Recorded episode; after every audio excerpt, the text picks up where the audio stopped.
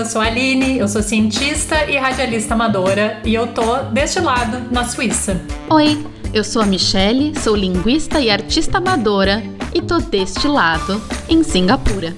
Juntas, destilamos ideias, venenos, em ótima companhia, filtrando, extraindo o melhor que uma boa conversa entre amigas pode oferecer. Puxa uma cadeira, pega um copo e chega mais, bem aqui, deste lado. Muito bem-vindos, queridos ouvintes, ao Destilado, o podcast das amigas que moram longe, mas jamais perdem a química, nem param de beber juntas. Neste episódio, destilaremos a parte dois da substância que começamos na semana passada, maternidade imigrante. Se você não ouviu a parte um, corre lá para ouvir como foi engravidar em outro país e depois volta aqui. Nessa parte dois, discutimos como é passar pelo parto e pelo puerpério num lugar diferente, numa língua que não é a sua, uma cultura diferente e num sistema de saúde muitas vezes longe das nossas expectativas. Pois é. Então, bora voltar para esse papo mara com as nossas duas reagentes mãezonas. Andrea, que está em New Jersey, e a Fernanda, que está em Singapura.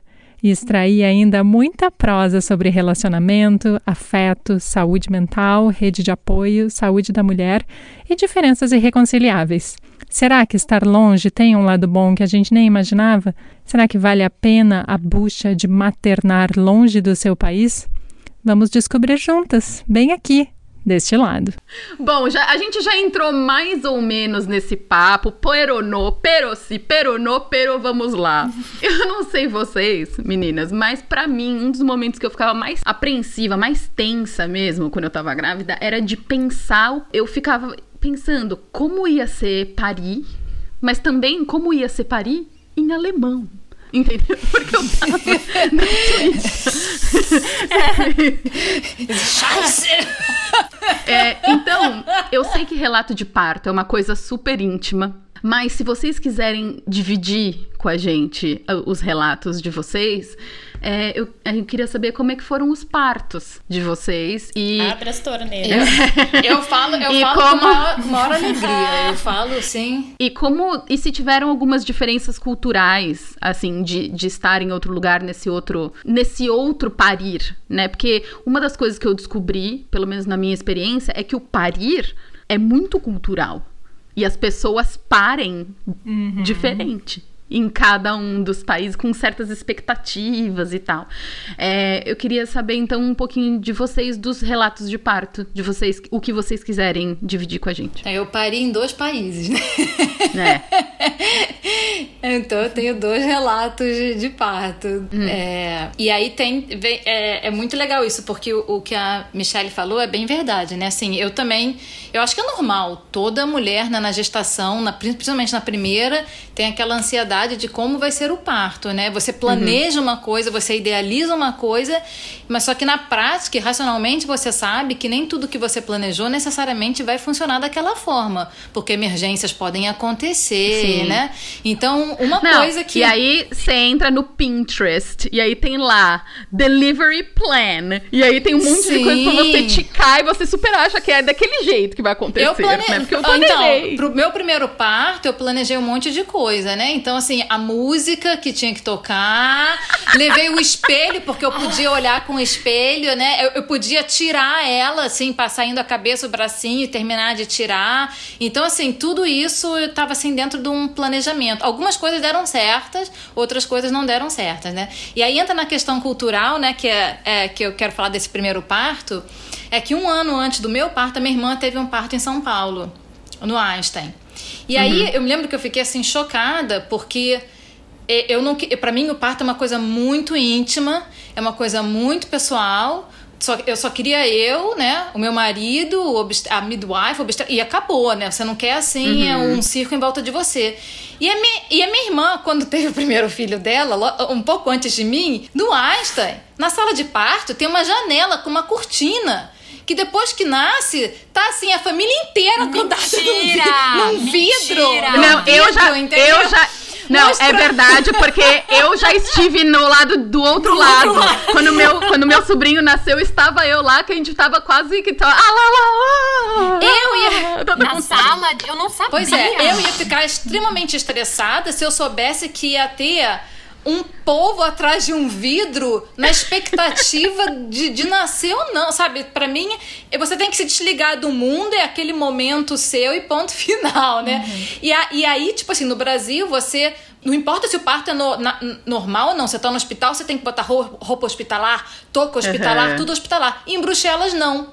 Eu tive que separar a minha camisola, uhum. as minhas coisas, não uhum. tinha... To... Tipo assim, eu tava como se eu tivesse no meu quarto em casa. Não tinha essa questão uhum. de ser um ambiente estéril, um ambiente não sei o quê. A não ser que eu fosse para um centro uhum. cirúrgico, numa emergência, aí eles fariam isso, mas... Parto normal, não tinha essa preocupação. Então, eu planejei a minha camisolinha, planejei uhum. o, tu, tudo isso, né? Inclusive, quando me falaram que eu podia ter um espelho para ver o neném saindo e terminar de tirar, né? Eu, eu fi, fui à loucura, né? Então, assim, eu falei, eu quero fazer isso, né? Pode fazer isso anestesiada? Pode fazer isso anestesiada. Eu falei, é isso mesmo que eu quero. O importante são as drogas. A gente vai conseguir fazer isso. Mas eu morria de medo, de medo de acabar numa anestesia geral, numa emergência. Hum. Eu tinha... Era um pavor hum. que tinha na minha mente, eu, porque numa emergência, eles te dão uma anestesia geral e era não participar deste momento. E aí você ia perder. E eu ia perder esse momento. E eu conheço gente que hum. perdeu esse momento, inclusive o meu parto, né? Minha, eu acho que é por isso que eu tenho isso na minha cabeça, né? Porque ah. minha mãe tomou uma anestesia geral e ela uhum. ficou paralisada depois disso durante dez dias. Primeira vez que quando o anestesista entrou na sala, né? Eu surtei, comecei a chorar. Ele, aí, assim, aí de novo, né? Ficou falando que a, a Michele, se fosse no Brasil, e eu ter tido todo aquele carinho, né? Mas na, em Bruxelas isso não aconteceu, né? O anestesista que eu nem conhecia, eu, eu, eu, eu, ele entrou, olhou pra, olhou pra mim e falou assim: ah, quando você se acalmar, você me chama aí de novo. uh! Mas foi excelente, foi a melhor coisa que me aconteceu. Porque se alguém tivesse passado a mãozinha ali na minha cabeça, eu ia ter ficado toda manhosa, entendeu? Entendeu? Ele hum. saiu, aí eu... Para! Toma vergonha na cara, Fernanda! Para de chorar! Não, a ciência está aí, não sei o quê. A ciência está aí. Quantas pessoas tomam essa anestesia? Não aconteceu nada? É um trauma de infância, não sei o que lá. Não, não, não. Estatística, estatística. Cara, total, vive uma terapia assim, três... ali na hora. Aí, do... Chama ele de volta, chama ele de volta. Acalmei, acalmei, já me acalmei. Não chora, tudo de boa. E aí ele deu anestesia. Mas assim, é muito louco isso, né? Porque realmente, eu acho que se eu estivesse no Brasil, É, não teria sido de uma forma tão seca, né, e tão brusca, mas que é. eu acho que pra mim, uhum. naquele momento, funcionou. Senão, eu acho que eu não teria tomado funcionou. anestesia, sei lá, o drama ia ter aumentado, ia ter ficado é. mais difícil, não sei o que, que ia ter Olha acontecido. Olha que coisa louca isso, porque o anestesista, em particular, foi uma pessoa muito empática. Eu acho que da, da, da equipe toda... Ah, isso é importante de falar para os nossos queridos ouvintes que estão nos ouvindo nesse momento, que eu fiquei vinte e sete horas em trabalho de parto.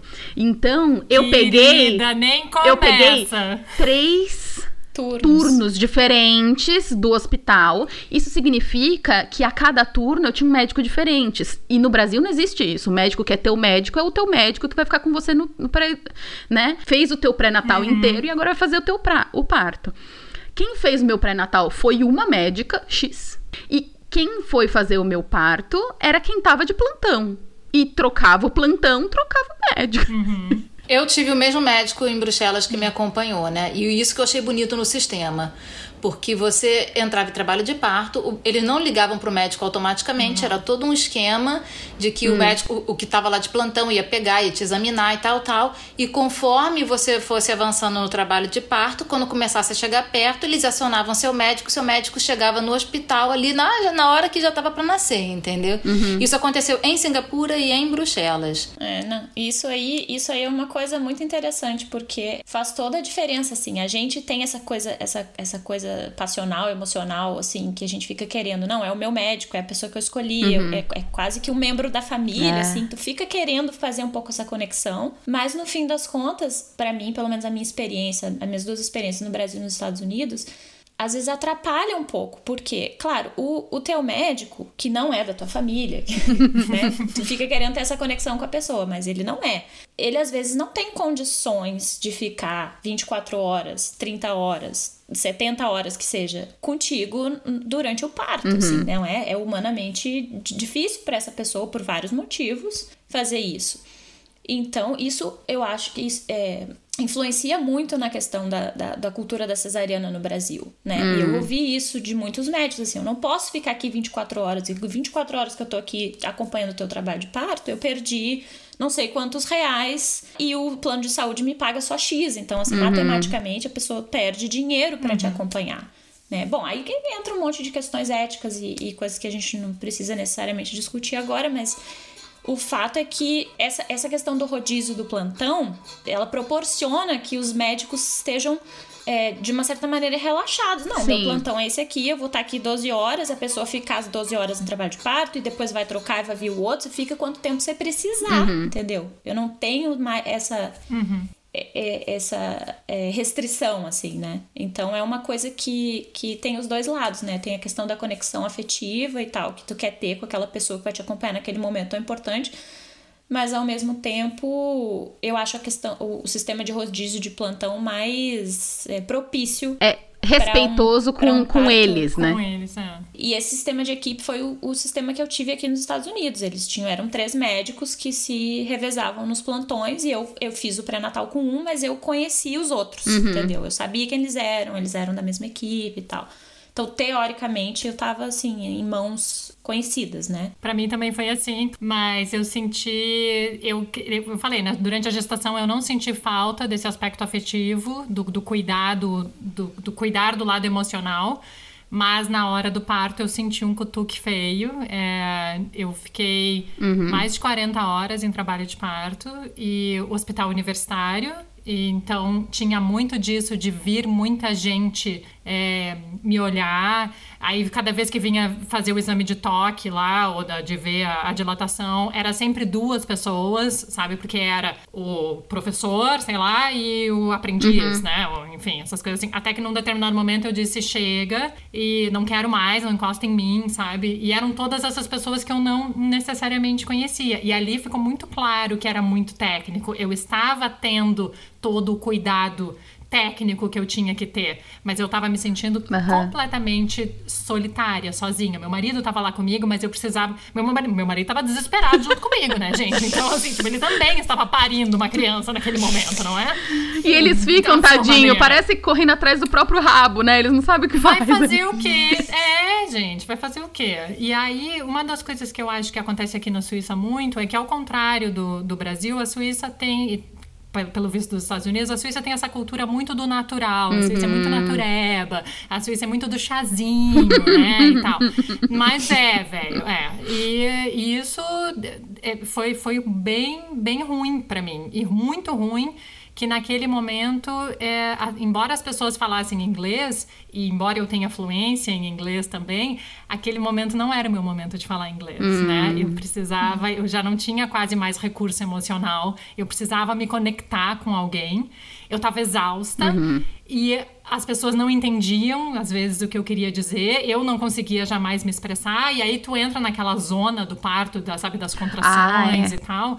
E aí, assim, vira tudo uma grande, um grande salve-se quem puder. A gente vai pra sala de parto e aí a falta de empatia doeu muito, assim. Eu senti, eu tava conversando hoje de manhã com o Ricardo, antes da, da, me preparando pro programa e perguntando pra ele, ah, de repente tem coisas que eu já não me lembro, que tu lembra e tal. E ele disse que a falta de empatia foi chocante, assim. Uhum. E, e eu tinha, num determinado momento, isso é uma coisa que eu me lembro, eu me lembro de poucas coisas do meu parto, mas que tinha dois médicos e aí um certo despreparo no ar, não sei, foi uma situação bem tensa. E eles disse, e o cara, o médico só olhava pra mim e dizia, não grita, não grita. E aí, tipo, em alemão, sabe? E assim, então...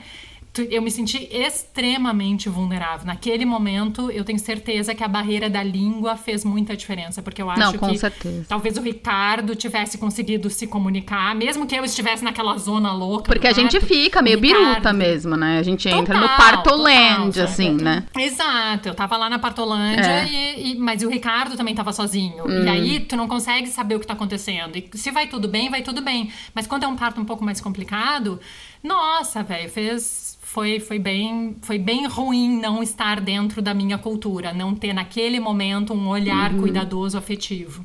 É. Engraçado, né? Eu amei meus partos, ao ponto assim, de que todo mundo que eu conversava depois, né? Todo mundo assim, achava que... Ah, minha gravidez foi super tranquila, mas o parto, pelo amor de Deus, faz aquele... O parto se torna um monstro e as mulheres uhum. têm medo da gestação por conta do parto, né? Uhum. E assim, eu, uhum. minha, minhas gestações foram tranquilas, mas pra mim era assim, eu tinha dor, tinha azia, tinha isso, não conseguia fazer um monte de era coisa. Incômodo, tinha, assim. Era super incômodo, não achei a gravidez em si um processo... gostoso, quero passar de novo, você não dorme direito, é cheio de coisa, né? Enquanto que o parto, meu Deus, se fosse só o parto, deixa eu ter só o parto que tá muito bom, entendeu? Agora, posso ter mais três, quatro partos que não tem problema, entendeu? Mas há nove meses, não. Que é uma ideia muito diferente da maioria das pessoas que eu conheço, é. Pelo menos, né?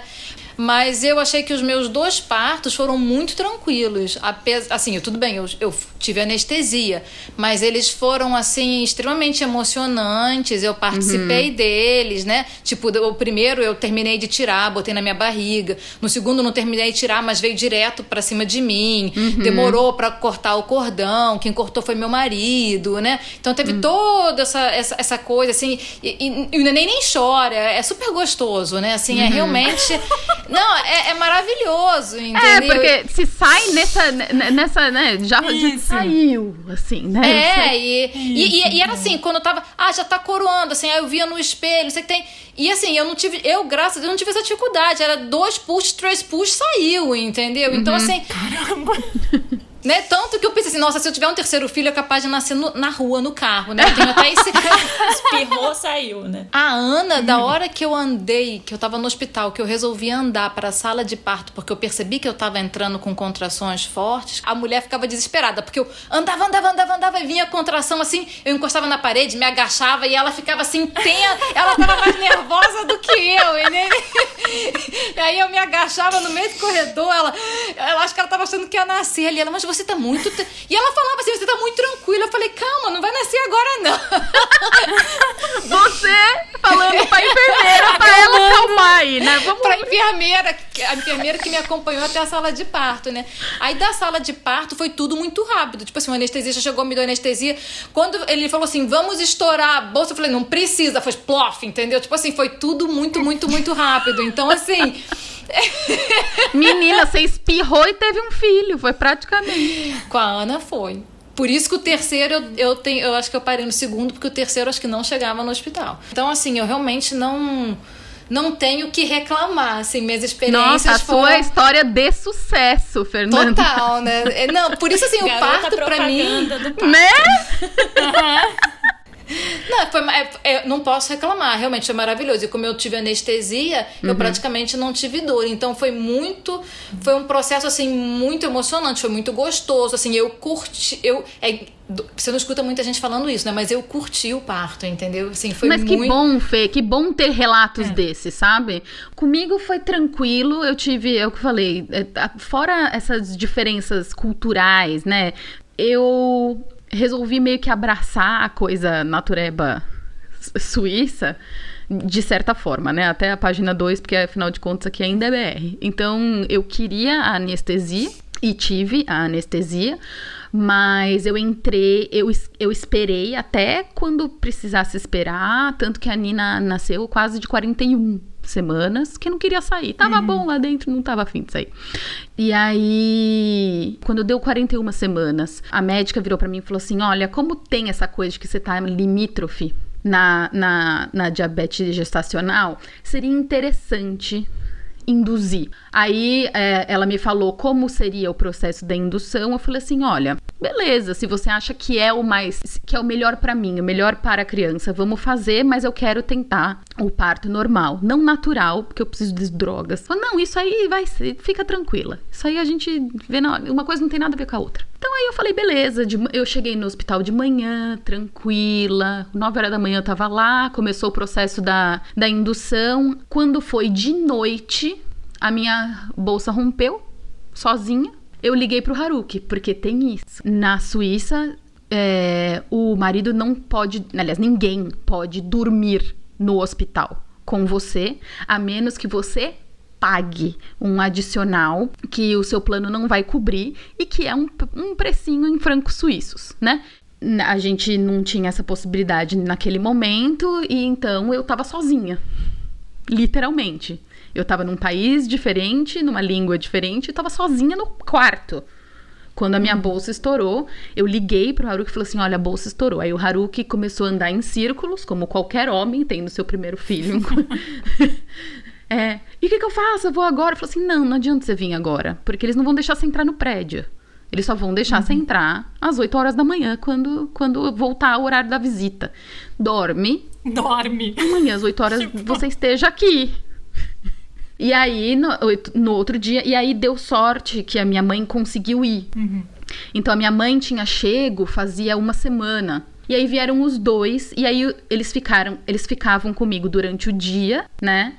Mas aí, à noite, eles tinham que ir embora pra casa. Porque não podia ficar no, no hospital. A única é, exceção foi durante o trabalho de parto. Durante o trabalho de parto, eles deixam ficar. Então, tava minha mãe e o Haruki ali. Eu acho que ter a minha mãe ali fez uma diferença brutal. Mas porque a minha relação com a minha mãe é uma relação muito próxima, uhum. né? Cada um tem a sua relação com a sua mãe. Isso aí, cada um tem a sua. Ter ela ali do meu lado, principalmente num ambiente que eu sabia que eu não ia ter afeto de mais ninguém, foi, eu acho que fez, tipo, toda a diferença pra mim. E ali eu fiquei vinte e sete uhum. horas. Mas eu fiquei tranquila, eu tava muito feliz. Assim, nesse sentido, o meu relato é um pouco parecido com o da Fê. Eu demorei tanto pra aquilo acontecer, e eu tava tão feliz que aquilo tava acontecendo, uhum. que eu me permiti meio que curtir aquilo, Sim. sabe? A anestesia pra mim deu aquela, aquela, aquela, aquele backlash que tem pra algumas pessoas, que você fica sem, sem sentir o pé. Uhum. Eu não conseguia me mexer. Então, nas primeiras vai, doze, quinze horas, eu ainda conseguia me mexer. Mas as últimas cinco horas, eu não conseguia me mexer mais. Eu precisava pedir para as pessoas à minha volta me mexerem para lá e para cá, para eu me ajeitar na, na maca, na cama, tal, não sei o que, para esperar a, a dilatação. E isso me incomodou. Uhum. Muito. Então, eu tava tranquila, eu tava feliz, as coisas estavam indo, estavam dando tudo certo. Mas a, a sensação... de eu estar presa dentro do meu próprio corpo, foi começando a me dar um desespero, um Sim. desespero, um desespero, um desespero, e isso me deixou um pouco tensa. Finalmente chega a moça lá pelas tantas, olha pra minha cara e fala assim, você está fully dilated. Yay! Então eu vou pegar o, o ultrassom só pra gente dar a última olhada, pra gente começar a expelir. Aí eu, beleza. Ela foi, pegou o ultrassom. Na hora que ela colocou o ultrassom na minha barriga, ela colocou o ultrassom com um sorriso, apareceu a imagem, ela fechou a cara. Aí eu falei, puta que pariu, aconteceu alguma coisa. Eu falei, o que aconteceu? Ela falou, não, só um minutinho, vou terminar o exame.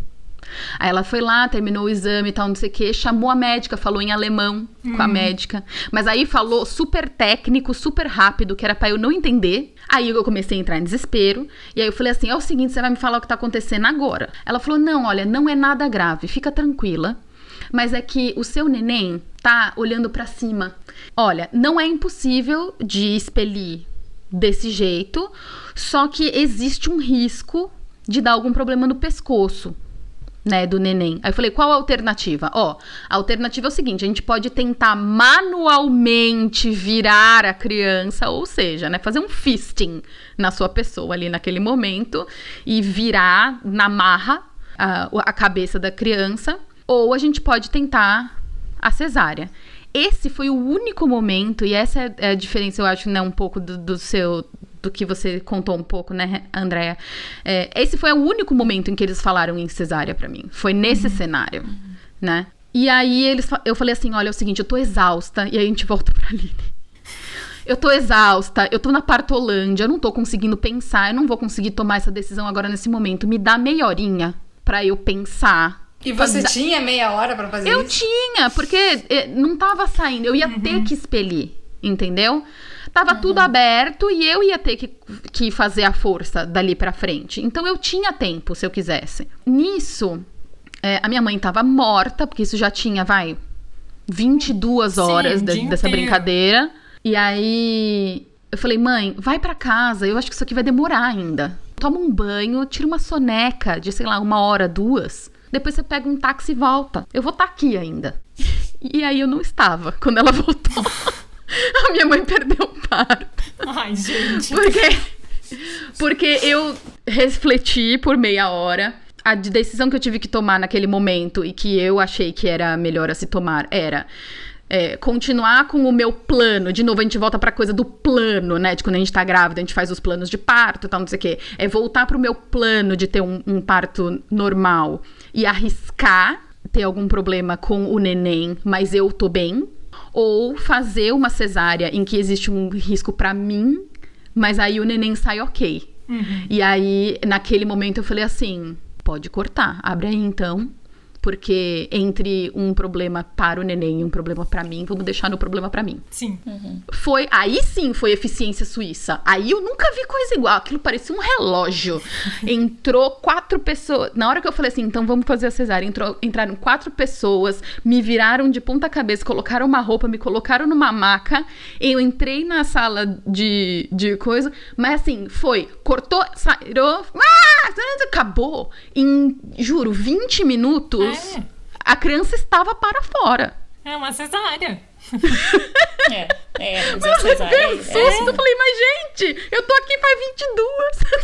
Mas, exatamente, mas é, ju, é justamente, exemplifica perfeitamente por que que existe essa cultura pressão cesárea, porque tu controla tudo. Não... Quantos partos tu fez em vinte e quatro Ei, horas? Tu faz Nenhum. Em vinte minutos. É. é. é. Quantos partos tu, quantos cesáreas tu é. faz em vinte e quatro horas? Umas setenta e duas. Tipo, não, mas é, é. é. E tudo é muito controlado. Louco isso. É, exatamente, super impressionante. A precisão, o negócio é, é impressionante como funciona. E aí, quando, às vezes, quando as pessoas perguntam, e aí, você teve normal ou cesárea? Eu respondo, eu tive os dois. Porque eu tive os dois. É, eu foi. só não expeli a criança, porque eu tava fully dilated. Sim, eu tava sim. com dilatação total, tava tudo pronto só pra empurrar. Mas no final, Nossa. no final, você decide. Exato. Se dá pra decidir, que ótimo, né? Que ótimo. Gente, é muito louco isso. Meu parto no Brasil, eu também queria um parto normal, né? Não sabia se eu ia querer anestesia ou não, tava meio assim, em aberto, vamos ver como é que vai ser. Tava, eu tava super cabeça aberta, assim, mas eu queria o parto normal. Quando eu cheguei em Juiz de Fora, depois daquele episódio lá em Natal, uhum. eu fui pra um médico que tinham me recomendado, que era amigo de um amigo, que era um doce de pessoa, uma pessoa super tranquila, uhum. falou, não, nós vamos fazer o seu parto normal, vai dar tudo certo, tudo lindo, nananana. Uhum. Quando eu cheguei com trinta e oito semanas, essa pessoa, com aquela carinha de anjo dele, uhum. virou pra mim e falou assim... Ah, o, a gente fez um ultrassom e ele... Eu tô achando que tem pouco líquido, hum. tem uma circular de cordão, eu acho que precisa fazer uma cesariana. trinta e oito semanas. Gestação super saudável. Aí ele me chamou no consultório dele e falou isso, tipo, sete horas da noite, mais ou menos, que eu tinha feito o ultrassom de tarde. Uhum. E falou assim, é, vamos pro hospital agora que eu quero fazer tua cesárea agora. Oi? É. Falei, oi, foi isso que eu respondi pra ele. Como assim? Sete horas da noite, trinta e oito semanas, gestação saudável, criança saudável, tudo perfeito. Um ultrassom que falou que tinha talvez pouco li- líquido e uma circular de cordão. Quer fazer uma cesariana agora? Assim? Não vai me dar nem... Essa meia horinha que eles te deram pra refletir, ele não queria me dar. Isso era uma quinta-feira, quarta ou quinta-feira, eu acho. A gente falou, não. Eu falei pra ele, não, não vou fazer a cesariana agora. Eu e meu marido seguramos a barra, assim, e uhum. eu falei, eu, vou, eu quero uma segunda opinião. Eu vou fazer outro ultrassom. Na manhã seguinte, a gente foi num outro ultrassonografista, que era amigo da família lá do Marcelo. Nesse ponto foi super bom a gente tá lá no meio da família, porque tinha essa rede de apoio, uhum. né? A minha, a minha sogra falou, não, Humberto é meu amigo de infância, tu vai lá, vai fazer o, referencial, o exame com né? ele e tal, a gente é. confessa. É, a referência. Aí o Humberto fez o exame e ele disse, eu não indicaria cesárea. Tem líquido, Se é pouco, se é muito, difícil de dizer. Crescimento fetal é assim mesmo, chega no final, para. Tem um erro grosseiro, tudo aquilo que a gente pensou, ele falou, não, não tem indicação de cesárea. Tem circular de cordão? Tem, não é indicação de cesárea. Aí eu virei pro meu médico e falei, eu não quero fazer. Ele disse, então eu não posso ser teu médico, porque tu tá indo contra a minha indicação. Sabe, se eu tô te dando um diagnóstico, uma indicação, se tu vai ir contra, vai ter que procurar outra pessoa. André, você quer um abraço? Obrigada. Não, cara, não tem nem o que dizer, né? Nossa... E nisso tudo, gente, nisso tudo, porque como a gente foi, isso aí entra a, a, a outra parte do, da questão da rede de apoio, uhum, emocional. A gente foi pra Juiz de Fora, pra, pra estar perto da família, e eu tinha muita ideia, assim, na minha primeira gestação, que aquilo era um, era um momento que eu queria dividir com todo mundo. Uhum. Eu não tinha muito, assim, acho que foi falta de experiência, ou talvez o meu, o meu momento, assim, minha, de maturidade. Eu queria que aquilo fosse uma experiência da família. Coletiva. Inteira. Coletiva. Uhum. Eu encarei dessa forma o nascimento do Pedro. Então, eu chamei a minha família, meu pai e minha mãe, pra ir pra Juiz de Fora me acompanhar no parto. E foi uma coisa assim, foi uma coisa fantástica. O meu sogro e minha sogra foram pessoas espetaculares. Uhum. Eles têm uma casa grande, eles abriram as portas, eles, uhum, nem conheciam. O meu sogro não conhecia o meu pai. As, as nossas mães se conheciam, mas os nossos pais não se conheciam pessoalmente ainda. Uhum. Porque a gente tinha passado todos esses anos na Alemanha e nunca tinha rolado um encontro entre Minas e, e, e Rio Grande do Sul, uhum, né? E então eles se conheceram naquele momento, todo mundo na mesma casa. Foi uma mistura, assim, de grande família com... Gente, mas é a coisa mais B R que tem. Todo mundo na mesma casa em Minas. Todo mundo, com detalhe que os meus pais são separados desde que eu tinha quatro anos. Gente, comendo aquele bolinho com pão de queijo no fim da tarde, do Ai, café. Cara, é maravilhoso. Foi, foi, desse jeito. Botou todo mundo na salada lá. E aí o meu pai fez um, um negócio que chama um pinar. Não sei se vocês já ouviram falar, mas é um, é um negócio de escutar o coração do neném. É, é tipo um, um, um conezinho, assim, que é o que antigamente eles usavam. É, então, isso eu vejo, tipo, em, em série dos anos cinquenta.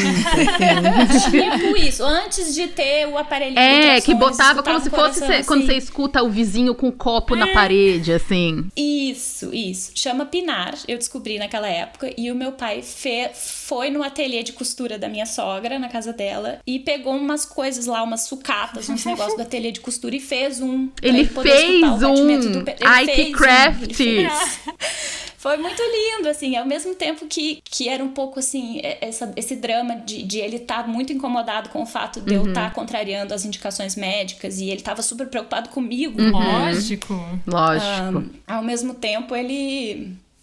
Oh, enfim, yeah. tava lá. Eu tinha aquela, aquelas pessoas todas... É, cuidando de mim, sabe? Ai, que delícia. Então foi, uhum. foi muito mágico, assim, muito, muito louco, muito ruim, muito bom, muito tudo. É. Daí, voltando pro parto. Então, aí a gente mudou de médico. A gente enfrentou todo mundo, enfrentou o médico, enfrentou meu pai, todo mundo. Uhum. E a médica nova que a gente é, encontrou, ela falou assim, olha só, eu vou topar, quer ter parto normal, a gente vai esperar. Uhum. Mas, assim, fica sabendo que a gente já está contrariando a indicação de um colega meu. Então, eu vou ter que ser extremamente cautelosa contigo, lógico, sabe? Assim, porque... É, tem uma questão ética. Dela que tava, né, também, uhum, na reta, né? Uhum, assim. Uhum.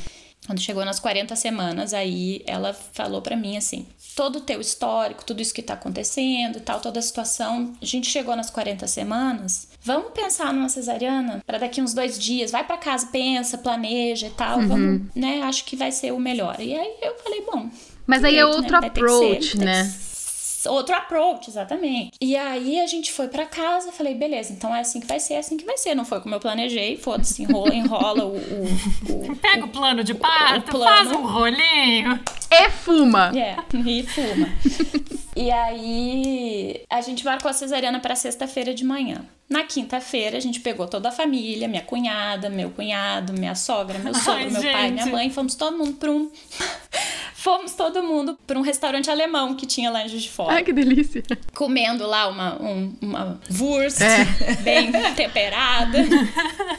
A família inteira chapando na, no chopp, uhum, menos eu. E aí, daqui a pouco eu me levantei para ir no banheiro. Quando eu cheguei no banheiro fazer xixi, desceu aquela água, ah. assim, splash.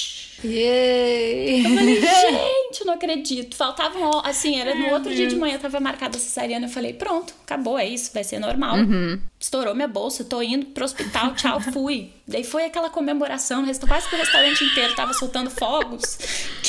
Não, é todo mundo bem. Tem coisa mais B R que isso. Tem coisa mais B R. E aí, enfim, aí a gente foi pro hospital e chegando lá, que aí eu tomei outro baque, porque foi assim, a, a, tinha dilatação nenhuma, estourou a porcaria da bolsa, não tinha dilatado uhum. nada. Contrações bem esparsas e tal, e ela falou assim, a gente pode esperar o processo do trabalho normal todo, porém, se acontecer uma emergência e tu precisar de uma cesariana no meio do caminho, no meio do processo, uhum. o hospital não tem condições de fazer uma cesariana de emergência. E, e, e cesariana de emergência, ela quer dizer assim, se, se a placenta descolar, que é uma coisa uhum. que pode acontecer num trabalho de parto muito longo, a gente tem que fazer em dez minutos, porque o feto fica sem oxigênio, então é uma coisa que tem que ser feita em dez minutos uhum. e o hospital não vai conseguir fazer em dez minutos. Não tem essa estrutura aqui pra fazer. Então tu pode optar por esperar e correr esse risco, ou a gente pode ir agora preparar uma sala de cirurgia e fazer uma cesariana agora. E aí, mais ou menos, foi um pouco a, a, a tua situação, né, Mia? Assim, uhum. tu vai arriscar? É. Ah, não, assim, não foi o que eu sonhei, não foi o que eu planejei, ah, é, mas tipo, assim... É uma escolha que não, não é, é uma escolha, né? Não é, é, escolha. Assim, é difícil dizer... O que eu planejei foi ter um filho saudável. Não, é, é, é difícil dizer, é, porque eu é. também conheço relatos de pessoas que tinham uma convicção muito, né, quase moral da, do, do, uhum. do parto normal, de que, e, e, que optaram... Uhum. optaram por ele, né? E deu tudo certo uhum. no fim, deu, tá tudo bem, mas assim, são opções, no final então, é, né? São, são, são, é, são opções. Exato, mas, é. É. O que eu acho mais interessante nesses relatos todos é que, e eu imaginei que isso fosse acontecer, porque eu conhecia já a história da, da, da Andrea, da primeira gestação da Andrea, é...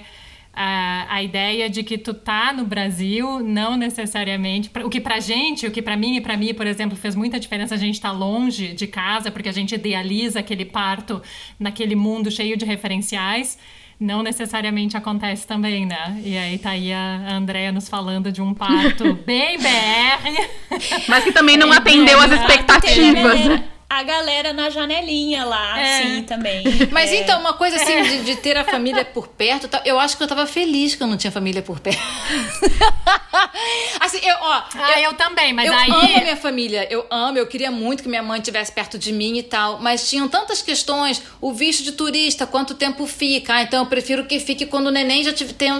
Quando eu tiver uhum. certeza, eu não queria que ela perdesse, Sim. assim, uma semana e se eu tivesse grávida, entendeu? Uhum. Tipo assim, ela uhum. tinha todo um planejamento racional para otimizar a estadia dela é. enquanto o neném fosse pequeno. Mas por outro lado, tipo assim, quando tem muita gente da família, né? Aí é, é, são os palpiteiros que, que acaba que é. interfere com o seu processo de decisão, com Nossa, o que você interfere quer. Interfere até né? na sua então, mente, você não consegue tá, nem sim. pensar direito. É, pra mim, assim, é, eu, eu, não fa- eu acho que eu não faria diferente, porque foi uma experiência transformadora pra mim. Uhum. Mas ao mesmo tempo, se tu pensar no como foi a minha, minha experiência com a segunda gestação, foi uma questão assim, eu aprendi. Eu aprendi que o meu parto, o nascimento do, do meu filho era uma coisa é uma coisa íntima, uhum. que eu queria curtir dessa maneira, apesar de que da primeira vez eu fiz disso um evento de família e foi maravilhoso em vários, uhum. vários aspectos, mas eu quis e tive a oportunidade de viver isso do outro jeito, que foi de, não, agora uhum. da segunda vez então eu vou experimentar do outro jeito, eu vou experimentar fazer disso uma coisa pra mim, pro meu marido e pro meu filho que já tava ali, pro meu bebê que vai nascer, uhum. e vai ser diferente e eu vou experimentar o outro lado, as coisas boas e as coisas ruins do outro lado, da mesma forma que eu experimentei as coisas boas e as coisas ruins de estar lá no meio do, daquele ninho de amor que, que foi feito pra mim uhum. naquele momento, assim. E a minha mãe veio pra cá quando a Sarah nasceu, e, mas eu fui, assim, muito clara pra mim mesma e pra ela, que foi assim, mãe, eu quero que tu venha pra cá pra me dar suporte para estar com o Pedro. Com o teu mais eu velho. Tu venha no papel de avó uhum. do Pedro. Isso. Porque da primeira vez que a minha, uhum. a minha loucura do meu porpério, cada um tem a sua, foi que eu me sentia frágil. Eu achava que eu não tinha condições de ser mãe. Ah. Porque eu tava... Uhum. Eu tava... saindo, eu tava ainda muito inserida no papel de filha naquele tá. momento, sabe? Uhum. Então pra mim tava muito conflituante, como é que eu vou ser mãe se eu sou filha, uhum. sabe? Se eu preciso uhum. da minha mãe, como é que... Era muito... Essas coisas se, se, se noviaram muito na minha cabeça nesse momento, uhum. e eu... Quando eu fui ter a, a Sarah, eu falei, não, agora é o seguinte, eu já sou mãe, I've got this, entendeu? Eu já tô, eu tô dominando isso aqui, uhum. sabe? Eu já passei por isso. Não, mas já tira um monte de dramas do caminho, né? Eu, eu, eu, eu só tenho um, mas eu tenho, assim, uma fantasia de que o segundo filho é uma experiência muito diferente. Pra mim foi, completamente. Em todos os sentidos, né? E então a minha mãe veio e, e, e foi isso, assim. E quando eu saí de casa pra ir pro hospital, quando eu entrei em trabalho de parto pra, pra Sarah nascer, eu fechei a porta de casa e eu esqueci. Assim, eu deixei uhum. o meu filho com a minha mãe, sabe? Ai, que delícia! Eu não, eu não me preocupei Sim. com ele em nenhum momento. Ai, que ótimo! Eu fui ter o meu filho uhum. e eu fiquei... A minha filha, no caso, é, sim, eu fiquei sim. vinte e quatro horas. vinte e quatro, foram vinte e quatro horas o trabalho de parto lá. Uhum. Antes de que eu acabei tendo uma cesariana também, por variados motivos, mas os vinte e quatro horas que eu tive de trabalho de parto, que foi uma coisa que eu não vivenciei com o Pedro, uhum. né? Que foram as contrações, uhum.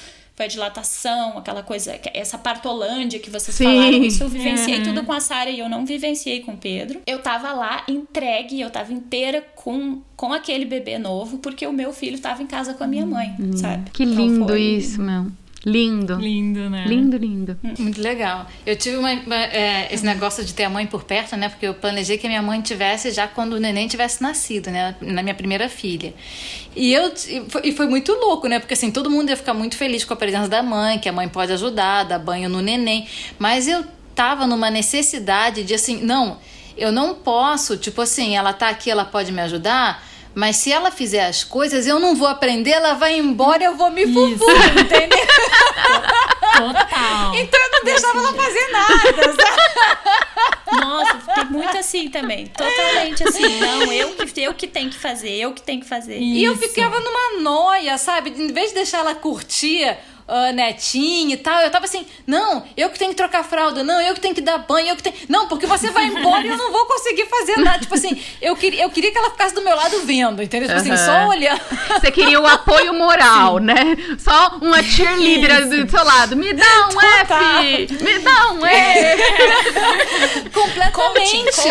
É, exato. E aí, sabe aquela coisa de você ter medo de fazer, porque você uhum. não fez? E tipo assim, o que que é isso? É Sim. meu filho, eu não posso ter medo, entendeu? Tipo assim, uhum. você tem que pegar desde que é pequenininho. Então, assim, no hospital me ensinaram a dar banho. O banho que me ensinaram em Bruxelas... É, aquele banho europeu, lixo. Né? Banho europeu é diferente. E enfiei minha filha na banheira, entendeu? Na fase... Suíça, me proibiram de dar banho na criança... Hum. Por quanto tempo? Que é o tempo? Uma semana? É, não sei quanto? Ai, meu filho não tomou banho até seis semanas. Você fez isso? Você fez? Seis eu semanas. Não. Eu fiquei cinco dias no hospital. No primeiro dia, Nina chegou em casa e tibum na, na, na banheira. Né, gurias? Então a gente tá lá... parida, com uma criança na mão, né? E aí agora, José? A gente tá lá completamente perdida, sem bússola, sem direção, tendo que navegar uma maternidade que já é um super desafio em si, e mais ainda num lugar diferente, sem referenciais e muitas vezes sem a rede de apoio, né? E ainda com os hormônios tudo louco, né? Ah, sim, porque é aquela maravilha. Chegou... do puerpério, não é? Vamos falar, bem-vindas, vamos falar do puerpério. Como é que vai ser? Como é que foi essa, essa experiência puérpera pelo mundo? Eu me lasquei, né? Você e a torcida do Corinthians, né, amiga? Vamos combinar. Tudo bem que eu já estava treinada a não dormir tantas horas, né? Tipo hum. assim, aí você tem aquele processo de você, apesar de ter feito a gestação inteira, ter sido uma gravidez desejada e tudo, demora a cair a ficha. Você olha para aquele neném e fala assim, é meu filho, é, é... Oi? Sou mãe, sou Alô. Mãe, né? Tipo assim, é, exatamente, né? De, é uma ficha que que vai caindo assim, devagarzinho, né? Uhum. E aí, tipo assim, eu tive... A, eu tinha aquela doce imagem, né? De que eu ia amamentar, né? Hum. E que a amamentação ia acontecer daquela forma tranquilíssima. E a amamentação hum. não é tranquila nem aqui, nem lugar nenhum. Não. E assim...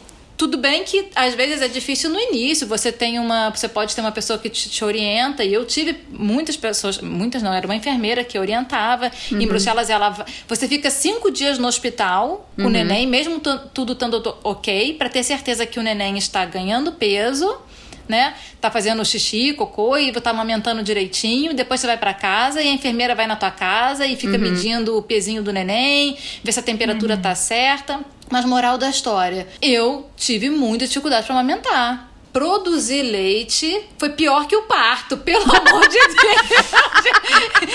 Que parto foi esse negócio que de produzir leite? Que parto foi a amamentação? Foi! E aí foi uma frustração muito grande, sabe? Porque aquela é. ideia da... Aí, tanto que quando eu fui... Na, na minha segunda, né, gestação, na, no meu, depois do meu segundo parto, na minha segunda filha, já que eu falei assim, ah, eu tinha aquela ideia de só amamentar com leite materno seis meses, que foi pras cucuias logo no início, hum. né? Porque eu... tive essas complicações e eu fui acompanhada por enfermeira, não foi por falta de informação. Aí no segundo eu pensei, ah, de repente foi psicológico, sabe? Eu vou desestressar, entendeu? Então eu misturava, era assim, não, não passava de cinco, dez mililitros, tentava com bomba, não funcionava com bomba. Ai, não me fala em bomba. Um Meu, pesadelo, bomba elétrica, bomba. Total, entendeu? Então Nossa. Aquela... Aí, tanto que na minha segunda filha, porque eu achava que era uma coisa psicológica, né? Ficava cantando música, é, dona das divinas tetas... Tudo, entendeu? Pra relaxar, e fêmea, e massagem. E, e realmente melhorou. A produção foi melhor do que na minha primeira gestação, que eu acho que eu tava mais estressada, primeiro hum. filho, mais tensa. Melhorou um pouquinho, mas não suficiente pra ter hum. uma amamentação exclusiva uhum. por seis meses, como era o que eu idealizava. Mas aí também, né, eu chutei o balde e falei assim, ah, não vou me estressar com isso não, porque... Não deu, não Sim. deu, entendeu? E eu sofri muito. Tipo assim, pra mim foi muito difícil. Todo esse... esse a parte da amamentação foi uma parte uhum. muito difícil pra mim. Uhum. E aí as coisas que aconteceram...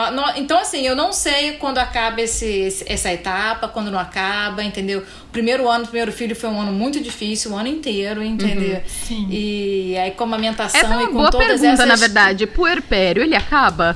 Pra... Pra mim, no, no primeiro filho durou um ano direitinho, sei lá, né? Porque foram tantos problemas, né? Sim, uhum. E aí depois quando passa essa montanha gigante que vocês tinham que transpor, daí parece que é uma, aí parece que é um outro capítulo da vida mesmo, né? Sim, tipo, sim. Ah, tá, agora é uma vida nova, vambora. Qual foi a, a, tua, a tua experiência, Andrea? Ah, com o puerpério em si é interessante, né? Porque é, eu tava lá em, em Juiz de Fora e o, o plano era a gente, a gente ia ficar o primeiro mês lá, a uhum. gente ia voltar pra Natal quando o Pedro fizesse um mês, tava, tava no, no esquema. Então, essa coisa de estar tá com a ajuda das mães e, da, e, e, e a rede de apoio, assim, que eu tava na casa da minha sogra com a minha mãe e meu pai...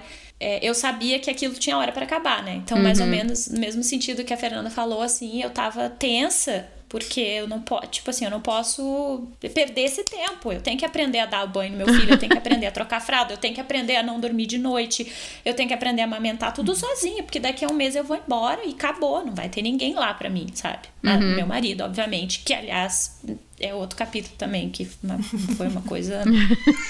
fora do normal de, em termos de apoio nesse primeiro mês, porque eu fiquei muito maluca uhum. mesmo, assim. É, mas foi interessante que durou exatamente um mês. Na hora que uhum. eu peguei minhas malas e fui pra minha casa em Natal, foi meio que assim, bom, agora eu não posso mais me dar o luxo uhum. de pirar Sim. a cabeça. Agora sou, somos nós e eu tenho que tocar esse barco. E aí eu, eu senti bem, essa, esse divisor de águas foi isso, assim. Foi na hora que eu me afastei da rede de apoio que tava lá. Uhum. E dei o, o primeiro passo sozinha, eu acho, como uhum. mãe, assim. Uhum. Foi, foi quando os meus hormônios me deram uma folga.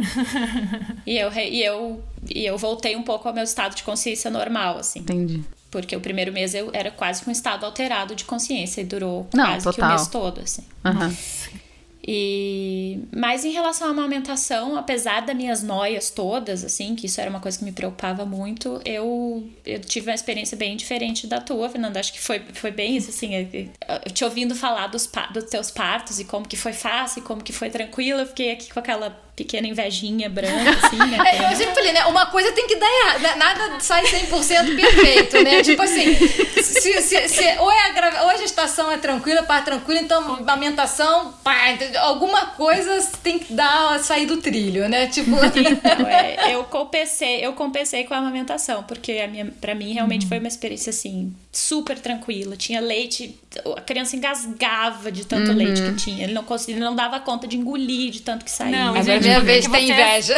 Vocês não estão vendo, e os ouvintes também não estão vendo, as dimensões da Andrea, né? Pra quem não sabe, o segundo nome dela é Baixinha. sozinha.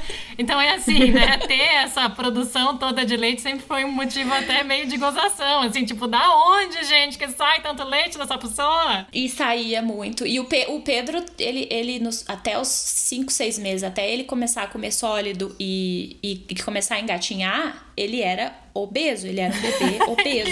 Ele parecia o bonequinho da Michelin, ele tinha dobras total na testa. Pois quase é. Mamava leite condensado, gente, essa era a justificativa. Praticamente, praticamente. Era Agora, um, olha era só, muito... a minha segunda filha chegou a ter cristal na urina por desidratação porque não tinha leite suficiente, entendeu? Gente. É, não, as experiências é. podem ser completamente diferentes. Completamente diferentes. Nossa, é. nem fala. E aí Foi, foi isso, depois do primeiro mês, assim, as coisas acalmaram, aí fui pra casa, entrei numa rotina minha, do, da, do meu marido, do meu novo bebê, e aí foi acalmando um pouco, assim. E no caso da Sarah, pra fazer o paralelo, né, uhum. como eu já tava, já tinha passado por aquilo, eu, eu criei, eu acho que uma barreira, porque eu falei assim, eu não, eu não quero passar por isso de uhum. novo, assim. Uhum. O estado mental que eu fiquei depois que o Pedro nasceu, durante aquele primeiro mês, eu falei, eu fiquei em pânico, principalmente por causa dele, porque eu pensei assim, se eu pirar agora quando a Sarah nascer... Por mais que a minha mãe tava lá e o Marcelo tava lá, como é que o Pedro vai... Como é que eu vou... Como é que vai ser a minha relação com o Pedro se eu ficar louca daquele jeito, sabe? Uhum. Porque ele não vai entender. Minha mãe entende, meu marido entende, mas o meu filho de quatro anos, cinco anos, não vai entender que, que a mãe dele tá louca desse jeito. Uhum. Então... eu firmei o pé e falei assim, eu não vou, eu não vou deixar, eu não vou pra aquele lugar, sabe? Assim, eu não, uhum. não vou deixar acontecer de novo. E... Claro, não acho que tenha sido necessariamente porque eu firmei o pé, porque eu acho que isso foge muito do nosso controle, mas Sim. de fato o meu porpério com a, com a Sarah foi assim, foi uma, uma brisa. Ai, que uhum. delícia. Eu tava super tranquila, eu não fiquei, não, eu não Eu não senti, assim, essa... essa... Ah, o teu relato, André, ele começa tranquilo já na hora em que você fala que você fechou a porta de casa e foi ter Isso. ela, sabe, no hospital. Ele já começa... A, a, a, a tua relação com essa nova maternidade já começa de um outro lugar, uhum. né? Uhum. Uhum. Eu acho que é como ela diz, já começa de uma, de uma plataforma de mãe, né? E, e eu, eu é. acho... Eu tava te ouvindo falar e pensando, cara, tem coisa mais simbólica, maternidade, meio estereotipado, óbvio, mas assim, de que existe um outro corpo que é responsabilidade nossa, né? A gente se, uhum. se responsabiliza, não é só tu, não é só o teu bem-estar, é como que o Pedro vai ficar se eu pirar. Sabe? Uhum, é uhum. tipo, é tu ter uma extensão do teu próprio corpo, assim. Tipo, óbvio que ele tava bem cuidado, óbvio que tu poderia ter pirado também, e tudo bem, tudo via se resolver. E alguém sabe? Poderia ter explicado pra ele, você exato, mesmo, enfim, exato, mas, mas... É, mas foi a tua âncora naquele momento. Todo... É, foi o que me segurou, isso. exatamente. É. Foi o que me segurou. Já foi a minha, a minha boia, digamos. É. Mas isso é interessante, né? Porque assim, quando você tem o segundo filho, aquela ficha que eu falei que, vou, que demora a cair no primeiro filho, assim, nossa, agora uhum. sou mãe, né? Podem me chamar de mãe. Que de, esse processo, no segundo filho, você já é mãe. Então você não, você não vai passar por esse processo, mas você vai passar por este outro processo que é como o primeiro filho uhum. vai encarar, uhum. como que é trazer um neném para casa, como que vai ser essa uhum. situação. E é, como ela falou, né, a Andrea, é, ajudou a não pirar, né, uhum. porque você tem que Você tem, você tem responsabilidade também com o filho mais velho. Então, você é uma outra dinâmica. E, ou, ou até na hora do parto, quem vai uhum. ficar... Você tem que estruturar tudo para quem vai ficar Isso. com o, o, o é. pequenininho, uhum. né? Então, assim, você não tem mais aquela questão da, da, da ficha cair para ser mãe, mas o teu nível de preocupação... Uhum. É o outro, né? Porque você... Aquela, a, aquela, o primeiro filho tem ali você exclusivamente para ele. De repente... Você tá ali o tempo todo com aquele outro serzinho novo que chegou em casa, que todo mundo começa a paparicar é. e perde o reinado, né? Então... é. A minha imagem mais vívida do, do meu, dos, das primeiras semanas da Sarah era eu sentada no chão da sala, no tapete, amamentando ela e brincando de Lego ao mesmo tempo. Oh, com ela no braço uhum. e montando... Porque... Sim. Eu... eu hoje... tenho noção de que eu brinquei muito menos com a minha segunda filha do que o que eu brinquei com a primeira. Ah. Uhum. Porque quem brinca muito com ela é mais... Quem brincou é. muito com ela foi a irmã, entendeu? Não é que ela ficou é. sem brincar. É. Faz parte da experiência também, de ter irmãos do também. Vínculo sim, e sim, tal, sim, né? Ser mais velho, sim, ser é. caçula, tudo isso faz Exato. Parte da história de cada Exato. Um, né? É, eu, eu tenho um, um, um relato de, de puerpério um, um, um pouco menos leve. Eu tive depressão pós-parto, foi bem complicado. E a minha ficha, que pra Fernanda falou que demorou um pouco pra cair a ficha e tal, não sei o quê, eu acho que até a minha depressão pós-parto, ela, ela veio também, veio forte, porque a minha ficha caiu quase que imediatamente. É, eu fiquei cinco dias no hospital e a minha ficha caiu na segunda noite que eu tava lá. Como eu disse antes, eu tava as noites sozinha no hospital com, com a Nina. O meu marido e a, e a minha mãe iam e voltavam e ficava durante o dia, né? Das oito às oito eles podiam ficar e às noites eu ficava sozinha. E na segunda noite caiu a ficha, eu entendi o que estava acontecendo, eu olhei em volta, a Nina estava na minha, no meu colo chorando e eu falei assim: quem que me deu essa criança? Porque eu não tenho a menor condição de, de criar filho nenhum. Quem sou eu? Nessa... Quem sou eu na fila do pão? Você entendeu? Pra fazer isso aqui. Uhum. Eu me sentia completamente inapta. Eu, é, no começo, eu não tive dificuldade pra amamentar. A Nina pegou bem o peito e, aparentemente, tava indo bem. Mas essa minha questão psicológica de não me achar capaz de maternar impediu a minha amamentação. Essa é a, é a conclusão que eu cheguei hoje em dia. Sim. Né? Porque eu comecei a achar que qualquer coisa que vinha de mim era pior do que Ai, qualquer sim. outra pessoa fazendo a mesma coisa. Só que amamentar era só eu que podia fazer. Só que uhum. se eu desse uma mamadeira na mão do Rá, por exemplo, ele poderia fazer isso. Sim. E nos meus olhos, naquele momento, com, aquela, com, aquele, com aquele filtro horroroso que tava na minha frente, tudo que ele fazia, ele fazia bom. E ele fazia direito. E tudo que eu fazia, eu fazia mal. E eu fazia errado. E, e em algum uhum. momento, na minha, no, no momento mais louco da minha pira, que foi quando eu tava com uns dois... Quando a Nina tava com uns dois meses, mais ou menos, foi o ápice da minha pira, eu... eu comecei a acreditar que eu tava fazendo mal pra ela. Uhum. E que estar ao meu lado era muito ruim pra ela. Uhum. E aí foi a hora em que é, eu fiz o movimento ao contrário do teu, Andrea. Em vez, você saiu, né? Você teve o seu filho perto da sua família e saiu na, na primeira gestação. Eu tive... É, longe, porque eu queria a minha, a minha eu queria o, o individual, e aí eu pirei, e aí eu enfiei a minha filha com dois meses e meio num avião, e eu fui pro Brasil.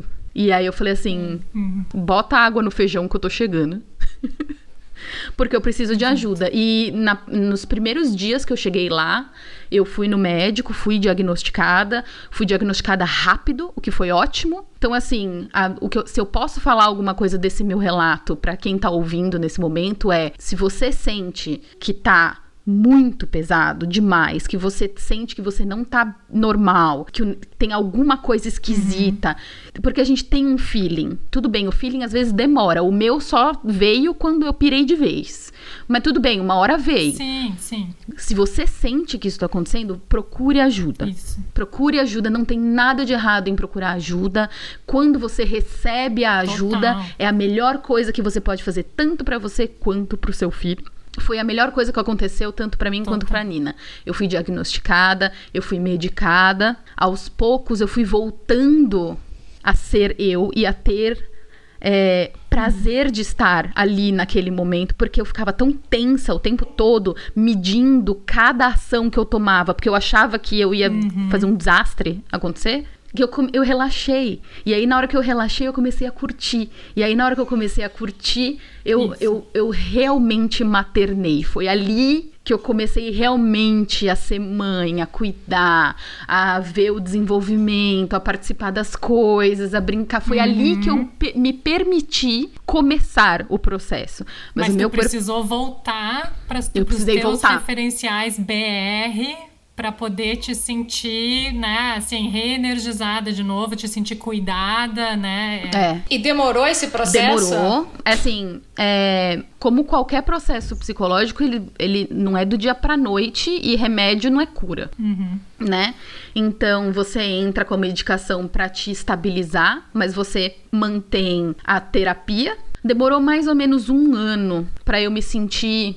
zero bala, vai? Uhum. Mas no primeiro mês da medicação eu já tava estável o suficiente pra, pra conseguir, pra conseguir... funcionar. É, é, exatamente, pra primeiro, funcionar. É aquele é. primeiro impulso que tu precisa. Exato, né? exato. Depois que tu passa aquele determinado... É engraçado isso. Eu acho, eu acho legal esses relatos da Michele, né? Que ela volta pro Brasil, pra essa rede de apoio. Isso aconteceu é. mais de uma uhum. vez, né? Enquanto que, assim, pra mim, é, eu acho que eu não ia conseguir ter me imaginado fazendo isso, deixando o meu marido pra trás pra buscar essa rede de apoio tão longe. Uhum. Eu acho que isso ia me fazer um mal, uhum. eu acho que mais mal do que é, ficar sozinha. Sozinha não, com, só com ele. Uhum. Sim, é uma culpa muito nociva é. no lance. Na minha experiência, claro. né? Então é interessante você ver, assim, como cada um realmente é, tem um, um, um momento, né? E, e, e que não existe uma receita de bolo, não tem. de bolo não. que vai funcionar para todo mundo, né? E, e é legal é. isso da, da, da Michele, assim, ter essa volta ao Brasil, onde é o, o, o território seguro, é. né? O terreno... Vamos embora pra Passárgada, querida. É. Lá sou amigo né? do tipo rei. Assim, que... né? E, e, e eu, acho, eu acho legal isso, né?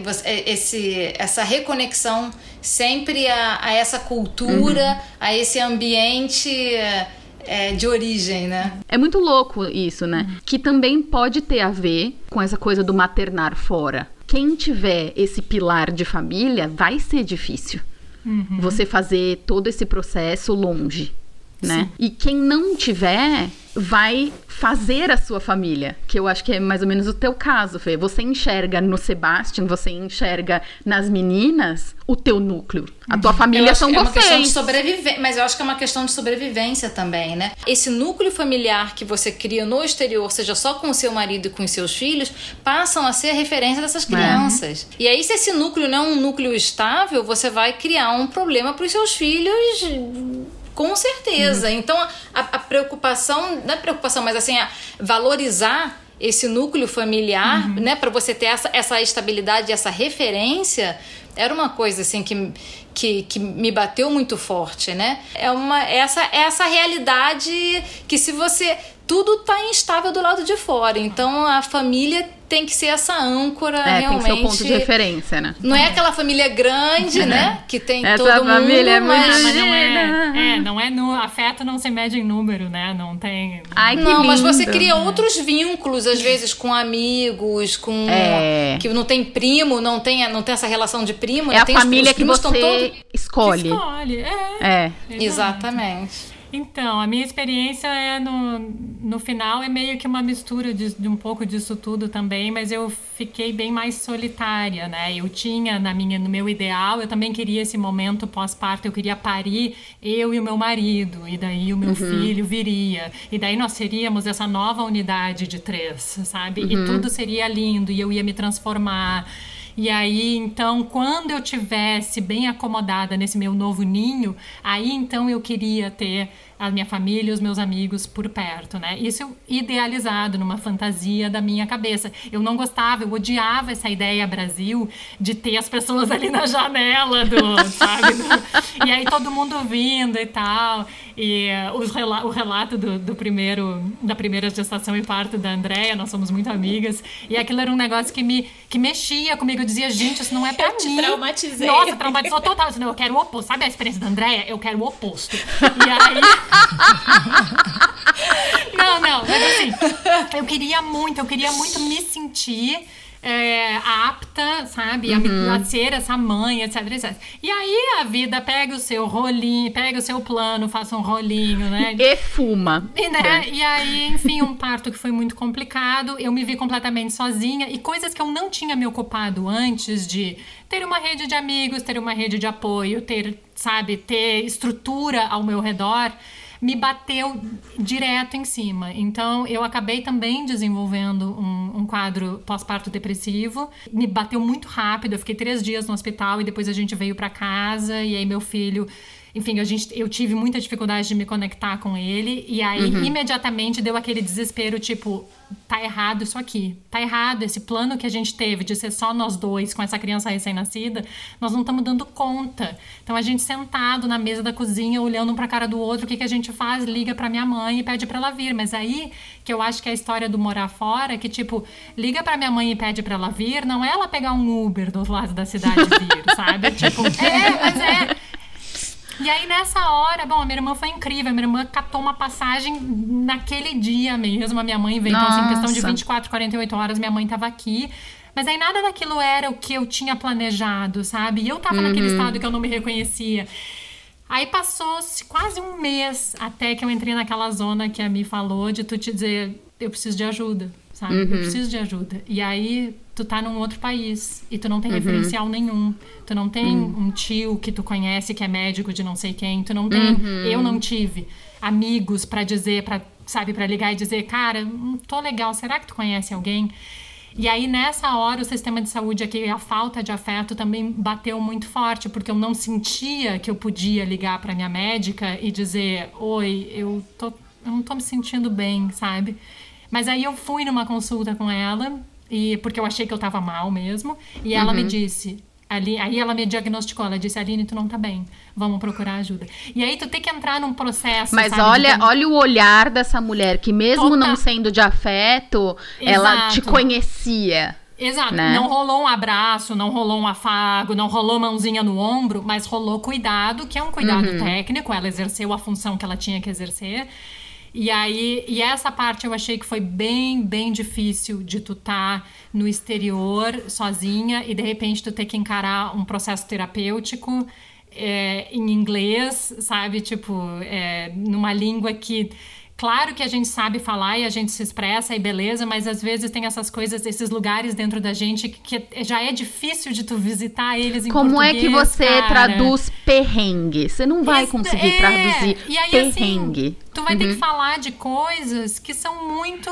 É, que, que tem uma natureza de uma cultura brasileira e que não uhum. necessariamente essa terapeuta suíça, alemã, vai me entender. Então, assim, são tantas uhum. camadas que não a gente é tem que transpor. É, né? sabe? Mas a questão da língua também, sabe? Tipo, é tu saber falar, a pessoa saber te ouvir. Uhum. E aí, na, na, naquele momento foi bom eu ter tido, aí eu, enfim, fiz, né, e tal, a, a minha terapia, o meu acompanhamento, fiquei seis meses. Né? A minha amamentação foi um caos, um caos, mas, gente... Enfim, aí tem todas essas diferenças culturais, porque daí tu também tem... Eu também tinha uma midwife que vinha aqui em casa, uma doula, uhum. mas, assim, a Suíça toda muito natureba. Gente, eu tive uma mastite horrorosa, horrorosa. Eu tinha um febrão e a mulher me dava chá, dava chá. É, isso, eu, isso a Suíça é foda, é foda. Cara, eu botei folhas de repolho com queijo quark nos peitos. Ah, mas isso aí funciona. Esse aí funciona. Isso é cientificamente comprovado. E aí foi uma coisa, a, a parte mais cruel que eu achei de tudo, porque a, a, a Suíça tem muito dessa cultura do natureba, do vamos resolver uhum. tudo muito naturalmente, uhum. não sei o quê.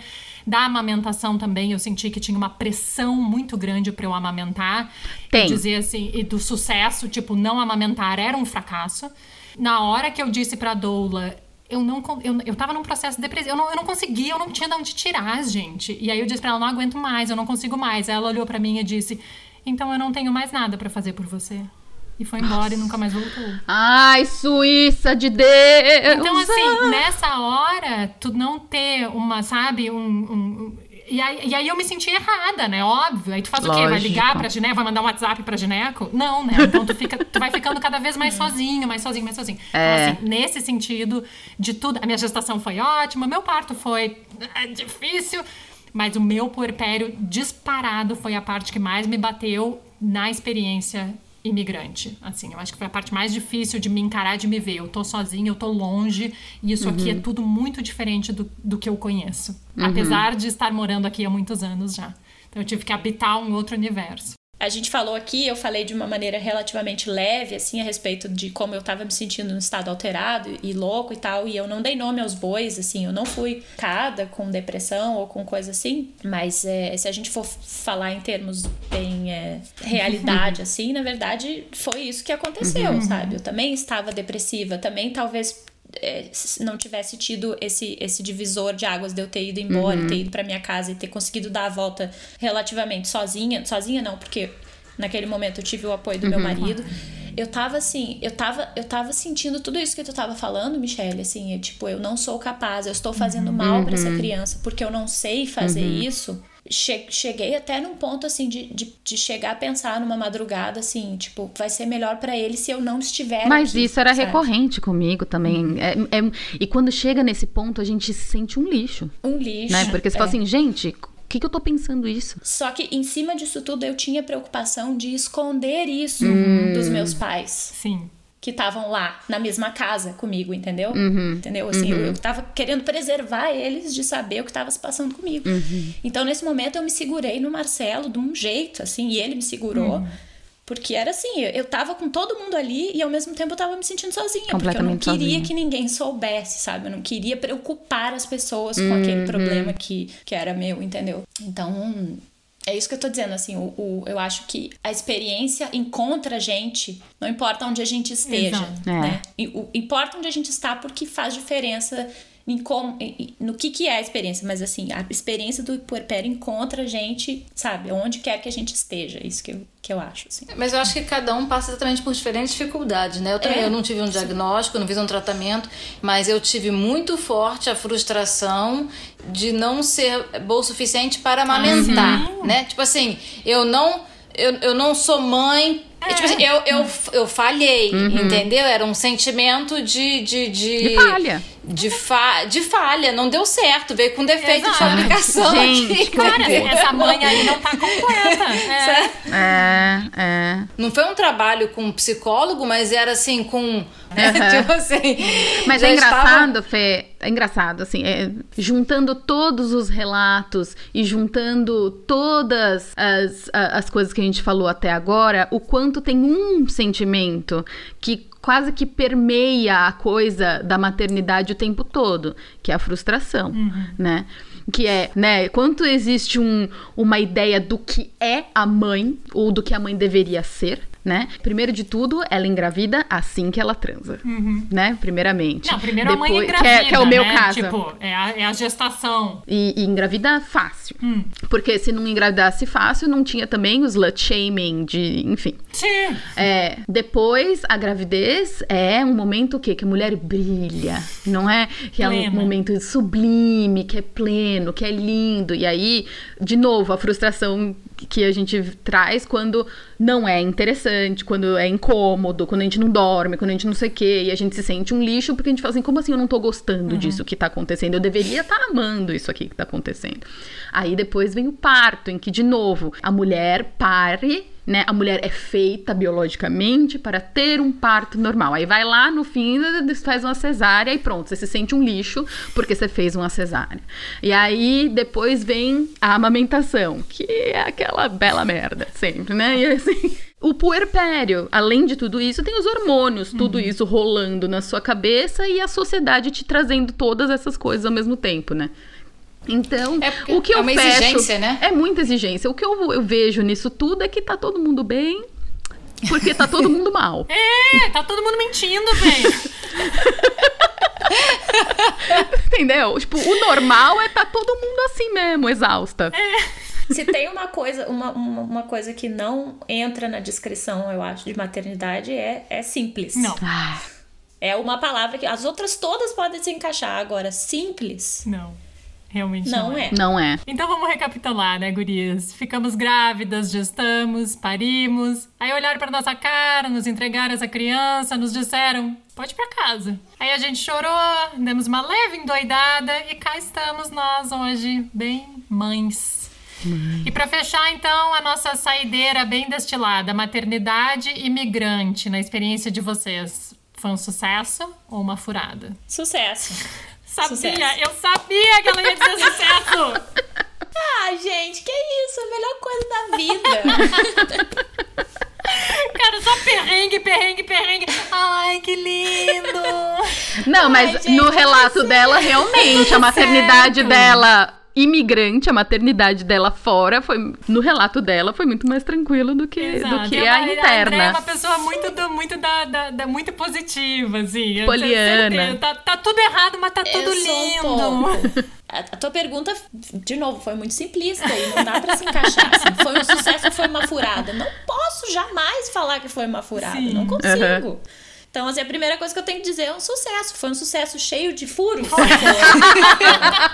Foi. Vem sendo, tem sido e sempre será, mas... Maravilhosa. Mas é um maravilhosa. Amei, amei. Fê, maternidade imigrante, sucesso ou furada?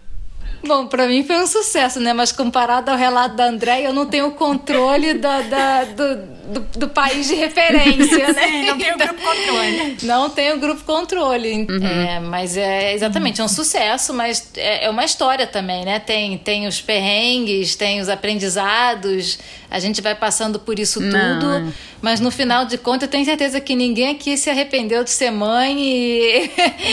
Uhum. E, e tá super feliz de estar tendo esse presente no Dia das Mães. Falando sobre, tá falando isso, sobre isso, é, no Dia das Mães. Lili. É, eu achei que eu ia chorar bem antes desse programa. É, eu fiz o programa inteiro pensando, já desde quando eu e a Mia começamos a discutir, uhum. sempre o tempo todo, é uma furada, é uma grande furada, porque a gente não tem a rede de apoio, porque é muito difícil, a gente não conhece o sistema, a gente não sabe o que nos espera e tal...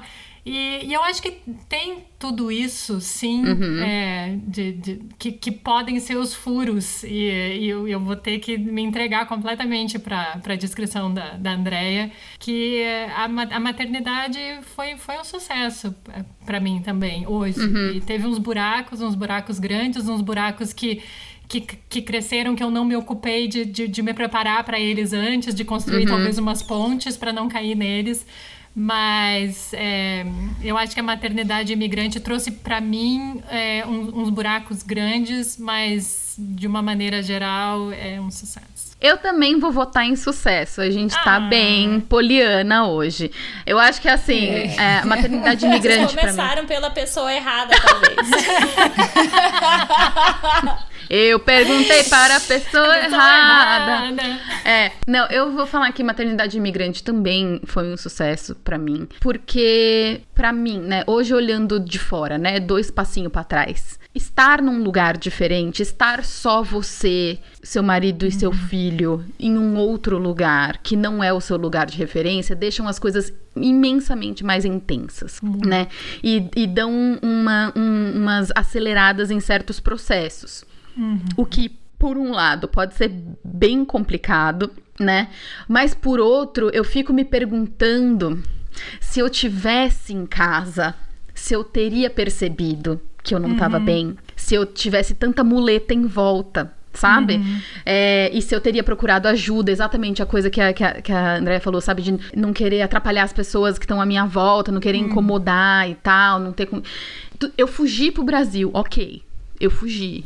Se tu vai chamar isso de fuga, eu vou te dizer que foi uma fuga mais corajosa, provavelmente, que eu já ouvi, assim, de um relato, assim, porque foi, foi a única palavra que me veio na cabeça ouvindo o teu relato. Foi assim, que, que coragem. Engra, engraçado, eu não, eu não pensei como fuga, não, me não? Eu pensei mais, é. assim, como busca. Sabe? Ah, sim. Foi isso. Eu precisava de ajuda. E, e eu, eu, eu vi eu que naquele momento... Você estava fugindo da situação. Você estava buscando... Exato.